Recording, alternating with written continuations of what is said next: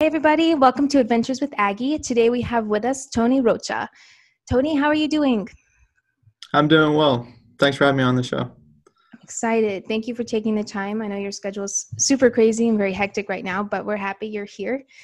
Um, I wanted to start out and just ask you why soccer? How did that become your sport?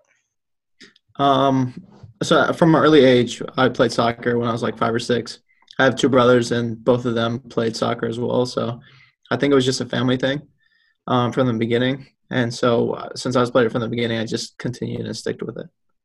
That's awesome. It's always fun playing with the family. I'm sure it was super competitive. oh yeah, being uh, in a household with just boys, like we're super competitive about everything. So soccer was definitely up there. I bet lots of broken lamps that were in my house for sure. awesome. So, was there a time like when you realized you wanted to be a professional soccer player, or did it just kind of happen naturally? I think it was um, maybe a little after high school, going into college, just getting recruited um, by a couple of schools and realizing that maybe I could play after college. I think at that point it was uh, maybe I want to make this a career and and go on and play pro and play in Europe. And at that point, I was watching a lot of soccer and kind of obsessed with the sport, kind of like kids are nowadays. Did you have a mentor or a coach that helped you as you were making those like steps and developing in your soccer career? Yeah, I think um, my mentor would probably probably be my club coach. I was with him since I was maybe like nine or ten, um, and him, Alfredo Martinez, and then another guy, Scotty James, that were my two coaches kind of throughout my entire career with them from when I was 11 till I left for college, and and both of them kind of helped me develop into the player that that I was going into college. So yeah, I would say those two were my mentors for sure. Cool. I love it. It's always interesting to hear who people look up to and who helped everybody along the way because so many people have the mentors and support system and things. So I always like to ask. What about, let's talk about your time at Tulsa. How was that experience and being a collegiate level athlete? It was definitely a, a time to change for like the speed of play going from high school to college. Sure. Um, but but whenever you pass that after the like preseason, then from there it's just kind of being confident and playing um, I definitely enjoyed my time at Tulsa. It was a different experience because I grew up playing midfield my entire life. Okay. And then going to college, I played left back and center back from sophomore senior season. So my freshman year, I played midfield, and then we had a couple injuries going into my sophomore season. So the coach came up to me. and was like, "Hey, we would like you to play left back," and never played defense in my life, so I was confused at first. And like, I'm not a defender. I play in the midfield. I like to get forward, and and yeah. so that was kind of hard to transition and play left back. But um, I I did it for the team, and then learning to play that position. It it uh, helped me now playing in MLS. Not like making the transition like technically too, like just like teaching your body to make that transition. How'd you deal with that? I just talked to the defenders on, on the team that were that play that position and kind of just asked a bunch of questions and kind of the older guys on the team like how do I play this position? I don't know. Like I always want to go forward, but at times yeah. I can, and kind of just playing or being simple on the ball and stuff. So yeah, definitely just getting advice from the older players on the team. For sure. It always helps. Let's go into MLS. Can you walk us through, I guess, the different teams that you played for and kind of your path from Tulsa to where you are now? Yeah, absolutely. So when I was at Tulsa, um, I played PDL over the summers with uh, the Austin Aztex. And so I played with them, I think, after my freshman year until my senior year. So for like the three summers I was there. And then the year I was graduating or supposed to leave college, they were going to USL. And so beforehand, the coach offered me a contract to play USL, which is second division with them. But I kind of wanted to hold off to see if I was going to make it to MLS. Um, and then the MLS, the end of my senior year came around, and um, I was getting maybe a couple MLS looks, but I wasn't sure yet. And then I ended up fracturing my collarbone in a combine, uh, the Seattle Sounders combine. And so the MLS combine was out of the picture for me. So I couldn't go out there and show to MLS teams that I could play at the MLS level. And so the Austin coach offered me a contract. And then I ended up signing it um, after my senior year of college. And so I played in Austin for a year and then got traded, not traded. Um, so weird situation in Austin. There was like a big storm for our, that happened in Austin and, and the stadium kind of like got messed up and then so the league was like, you guys need to play in a USL approved stadium for next season or like sit out a year. And so they couldn't figure it out. And, and then so they ended up releasing all of us.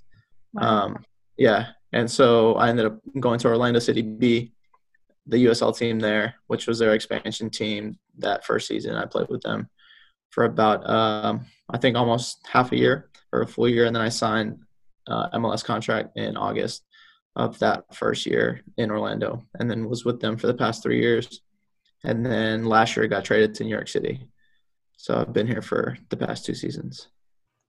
That's just a lot, a lot going on. I guess broken collarbones, moving stadiums and things. That's crazy. Man, yeah, no, it's definitely it's definitely been a roller coaster of a ride for sure. Yeah, definitely. That's crazy. Um, I wanted to ask. So this is kind of I feel like it's a weird question, but I want to ask anyway. How is playing in all these different climates? Like you go from you grew up in Texas, you go to Oklahoma, and then Florida to New York City. I'd imagine Florida to New York City is probably the craziest. Yeah, for sure. Like Houston, it's humid, hot. It was the same in Tulsa, maybe not as humid.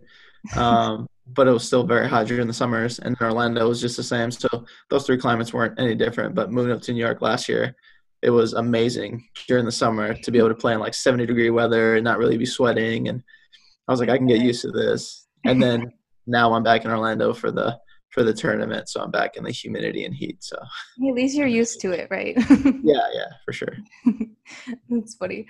So back to New York City, I guess. How was the adjustment like to the city itself? Because like New York is crazy compared to lots of different places in the United States. But I guess just in terms of like the pressure that the city brings and just the hustle and like the go, go, go, how did you adjust to that? Yeah, no, New York is definitely a bigger city than Orlando. Um, and I think what helps is just having teammates that that are there already and kind of like guiding me, I guess. And because there's a ton of distractions in New York City, as you can imagine and stuff. But just I guess being responsible and, and putting your professional name behind like what you do and stuff and just being responsible in that way. Sure. Yeah there's so many options for every single thing you could imagine in new york so i couldn't yeah. imagine trying to be a professional athlete in the city with all the pressure that it brings and just having endless possibilities of things you can do on a regular basis. This is a more general question i guess but what's like the best part about competing in the mls like i know there's so much uh, competition with other soccer leagues around the world and stuff. Mm-hmm. So I guess what are some of the benefits of being in the MLS compared to others? Um, I would say just being born here in the U.S. and being able to play in the domestic league at the highest level and just seeing how far it's grown from when I was young to now, and just kind of the growth that it's um, had not only here in the U.S. but internationally. Internationally, yeah. and you see it with all the players that are coming in and playing and from different nations and stuff. So um, I take pride in how the league is growing in the U.S. Can you tell us about the opposite? Like, what are some of harder parts about competing in MLS? Um, I think it goes the same with all the international players that are coming to play in the MLS. Just having mm-hmm. that competition not only in the U.S. but now internationally. With instead of players going over to Europe and stuff, they're coming to MLS to try to have a career. So having that competition as well. Yeah, I guess there's a lot of competition both ways, but um, yeah. So last thing I wanted to touch on, and then we'll open it up to everybody else. Um, can you talk about like some of the differences playing in USL compared to MLS, and um, how that like helped you develop as a player? Yeah, I, I think the the biggest thing is just the intensity at training with it, and that goes from like high school to college to college to USL. Like the intensity that players bring in like uh, every day during training, and having that mindset and having the trainings try to be as hard as the games and just being focused 100% of the time. And that mentality is i guess the difference between usl players and mls players because the quality is very similar very very similar but just that little percentage that separates the mls players from the usl players. Awesome. Let's open it up to everybody else. Mm, david do you want to go first? Um, i was wondering i'm actually from houston so nice. uh, i was wondering if you could talk about kind of the soccer community here um, since Houston's very diverse, there are plenty yeah. of fans of countless different teams, um, yeah.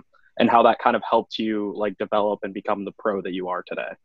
Yeah, I mean, um, like you said yourself, growing in Houston, there's a lot of competition with uh, soccer players in Houston, and I think just the quality of players that were in Houston kind of helped me develop as a player and play against the top quality.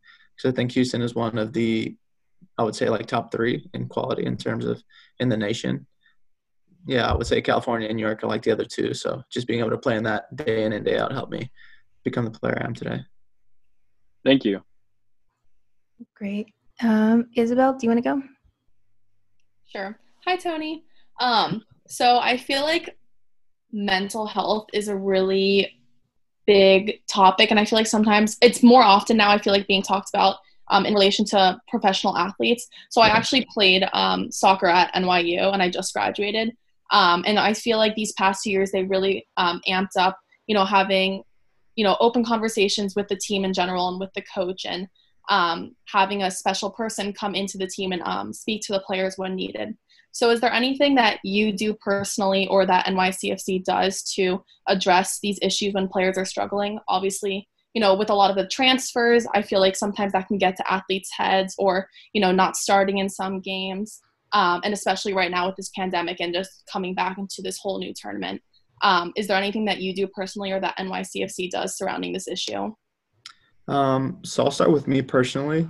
I kind of set a time every morning when I wake up of kind of just uh, meditation or prayer in the morning to kind of get my like mind right and and anything that I'm like dealing with uh, mentally because I think a lot of people don't realize professional athletes there's a psychological factor that comes to playing whether you're not playing whether you're sitting on the bench whether you don't make travel rosters like all those things to take into account um, so for me I just have that time in the morning to kind of um, I guess, be grateful for being a professional athlete and having gratitude that comes first. And, and that kind of helps me with my mental aspect. With the team, I know that MLS has a mental therapy or psychological part of their the league, whatever you want to call it, um, that players can reach out whenever they're struggling and anonymous, anonymously, and they can just call in and and they can kind of be helped with that way. So I know that league is trying to help players that are dealing or struggling with mental issues.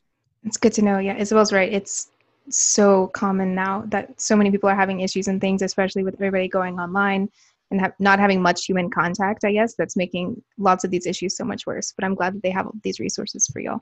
It's yeah, great. And I'm, and I'm glad more people are speaking out about it because I know there's a lot more people that are struggling with it that are actually talking about it. So it might help out someone else who may think that they're going through it alone or, or something like that. So I'm glad that they're doing that. Yeah, for sure. Cool. Alex, you want to go? Glad you and the rest of the team have gotten down to Florida safely and you're all healthy. Um, I'm, a, I'm from the Bronx, so we're sending support from out here. Uh, I showed this to Aggie earlier, right, right here. Oh, I remember that picture. Yeah. Yeah, this was from last season. Um, yeah. So this is great. Um, I wanted to ask, um, you obviously started playing soccer when you were very young, so you were involved in uh, youth soccer, and then you went on to play in college. Um, can you talk a little bit about that experience? And then we're possibly seeing maybe a future transition where players might not go to college and there might be might be some MLS academies instead. If you have any opinion on that transition and just your overall experience. Yeah. So I'll just talk about my like youth experience and how that mm-hmm. was. Yeah. Um, well, so when I first started playing academy, it was called back then.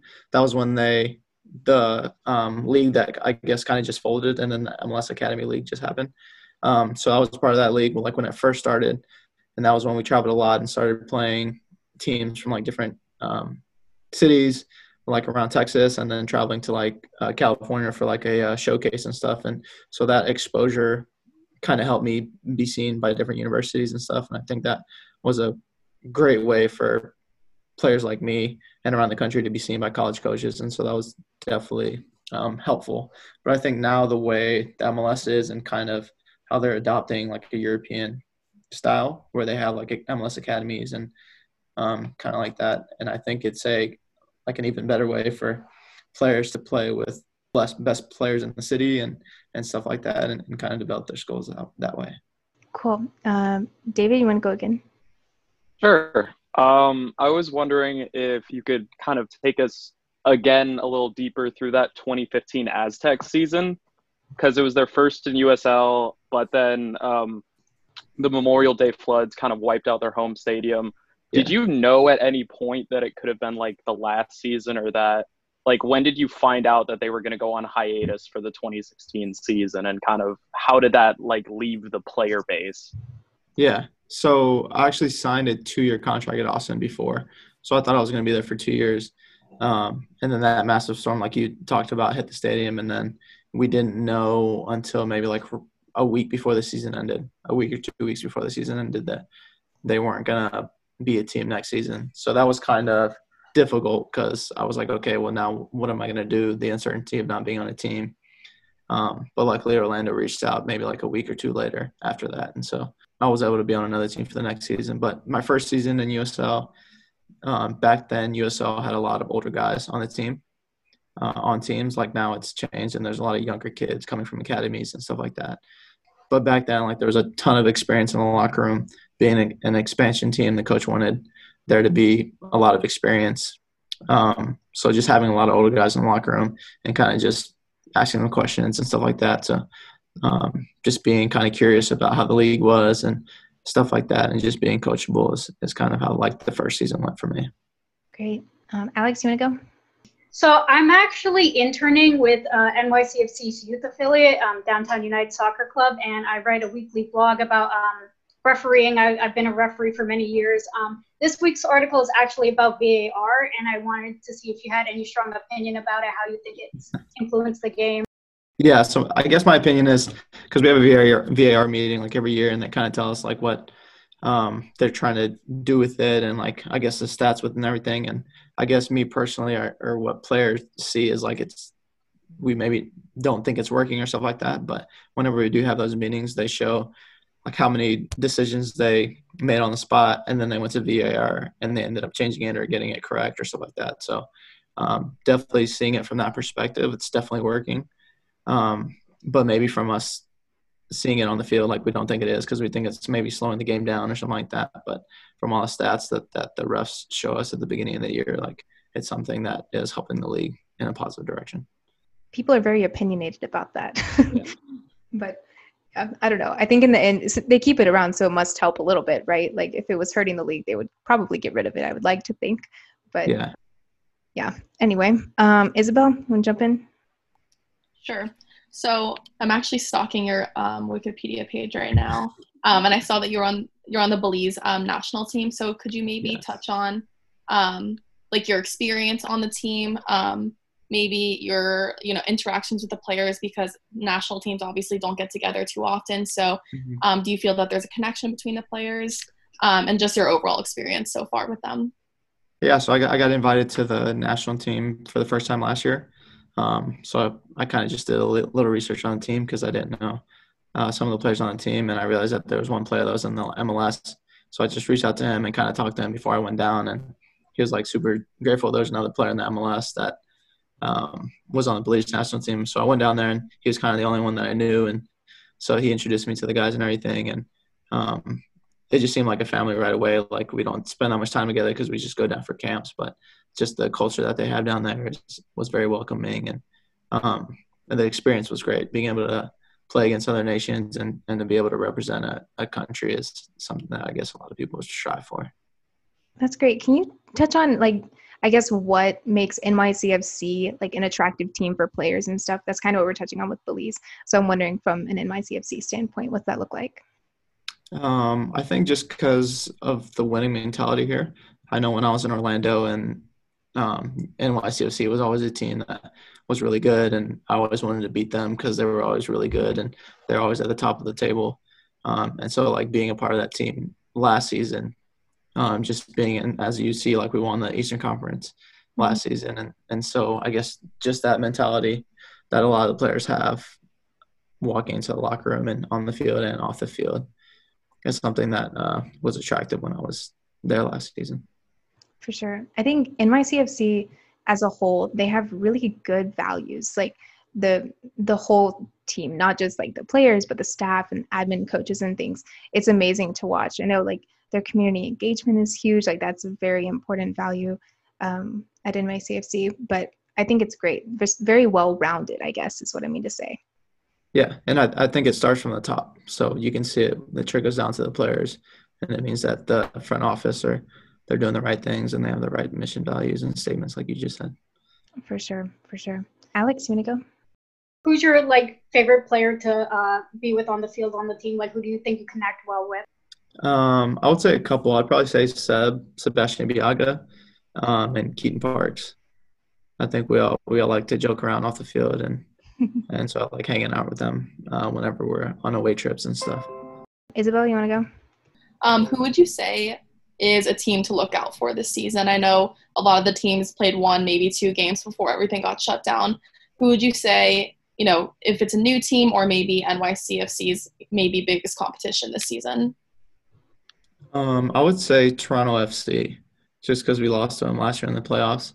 Um, definitely want that revenge this this season. So if we're able to play them again in the playoffs, like that's definitely a team that I would want to beat, and they're a really good team. So being able to beat them um, would be great revenge. Um, let's do some fun questions and then we'll wrap up. These are just kind of get to get to know you a little better, Tony. What's your favorite food? I would probably say sushi before I went vegan. So I've been vegan for about six, seven months. So I think my favorite vegan food, um, I don't know. I had really good nachos at a vegan place before I left. So we'll go with that. We'll go with vegan nachos. That's funny. um, okay, on that note, what is your go to post match meal? It would probably be like um, rice, rice with vegetables. Try to replenish the carbohydrates that I just depleted. For sure, for sure. Yeah. Okay, let's go to music. Do you have a hype song that you listen to before your games? Um, not one like specifically, but I have a couple of old songs that I listen to um, that hype me up, and then just any new song that I really like that I listen to a lot that would hype me up. That's funny. A good workout playlist. Music? Do I listen to country music? So I I never listened to country music growing up. Like I hated it, and then I went to Tulsa, and then I started listening to country music a lot, and so yeah, I like country music now. I listen Me to too. it. You know, growing up in Alabama, I never listened to country music, and then I moved to New York City for college, and That's I listen to country music all the time. yeah, my friends in New York City, a lot of them don't like country music. Yeah. Do you have like um, a favorite quote or like a motto or something somebody told you when you were a kid and it like stuck with you? I think I said this on the last show actually because we were talking about uh, like things that'll stick with you as a, like I don't know, just like values and things like that. Yeah. Mine is do what you love and love what you do. Um, I don't know why. I just think it's because like if you're not doing what you love, then why would you do it? You know. But I don't yeah. know my thing. Yeah. So it is. Uh, we are what we repeatedly do. Excellence then is not an act, but a habit. Ooh, that's good. I like it. Yeah. But I think that applies a lot too in the sports industry. Yeah. How you do one thing is how you do all things. Definitely. Um. Okay. So just to wrap up, are you excited about the restart? I know yeah, it's been a while. It's been a long time without games, and so just being able to go to individual training, I remember like a month ago was super exciting. So being able to play games, um, yeah, I'm, I'm super excited for the tournament. That's awesome. Cool. So when do y'all y'all play next? We play Thursday in two Thursday. days. Oh, yeah, that's crazy. So soon, so soon. Well, we'll definitely be watching. So excited for you. But um, thank you so much for taking the time to chat with us. Yeah, no problem. Thanks again for having me on.